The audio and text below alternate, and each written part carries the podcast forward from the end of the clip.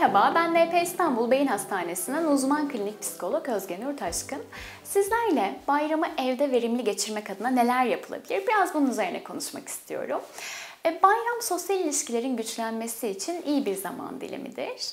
Normal şartlar altında bayram vesilesiyle akraba ve yakın kişileri, dostları ziyaret etmek ve iletişim kurmak sosyal ilişkileri ciddi anlamda kuvvetlendirir. Ama virüs sebebiyle bayram ritüellerinde bir takım aksamalar olabilir. Yine de bu aksamaların önüne geçmeye çalışmak kişiye ve ailesine kendisini iyi hissettirecektir. Hepimiz bayramı evlerimizde geçirecek olsak bile ritüellerden vazgeçmemeliyiz. Neler yapmalıyız? Sabah erkenden kalkmalıyız. Öz bakımımızı yapmalıyız. Öncelikli olarak aynı evde yaşayan aile bireyleriyle bayramlaşmalı, ardından aile büyüklerini, yakınlarımızı aramalıyız. Hatta e, görüntülü konuşma dahi yapılabilir bu süreçte. E, hatta aranan aile büyükleriyle eski bayramlar yad edilebilir. Özel günlerde unutulmuş ilişkileri tazelemek ve onlara canlılık katmak oldukça sağlıklı olacaktır.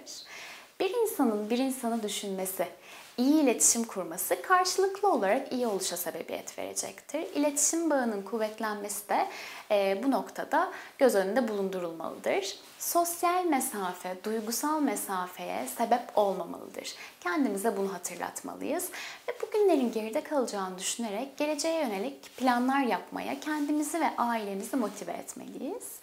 E, çocuklardan bahsetmek istiyorum. Günlerde özellikle çocuklar çok mutlu olurlar. Ee, şekerler, tatlılar, misafirler, e, arkadaşlarla vakit geçirmek ve harçlıklar çocukları oldukça sevindirir. Fakat virüs sebebiyle bu süreçte birlikte vakit geçirememe durumu olsa da evde bayram havasına engel olmamalıdır.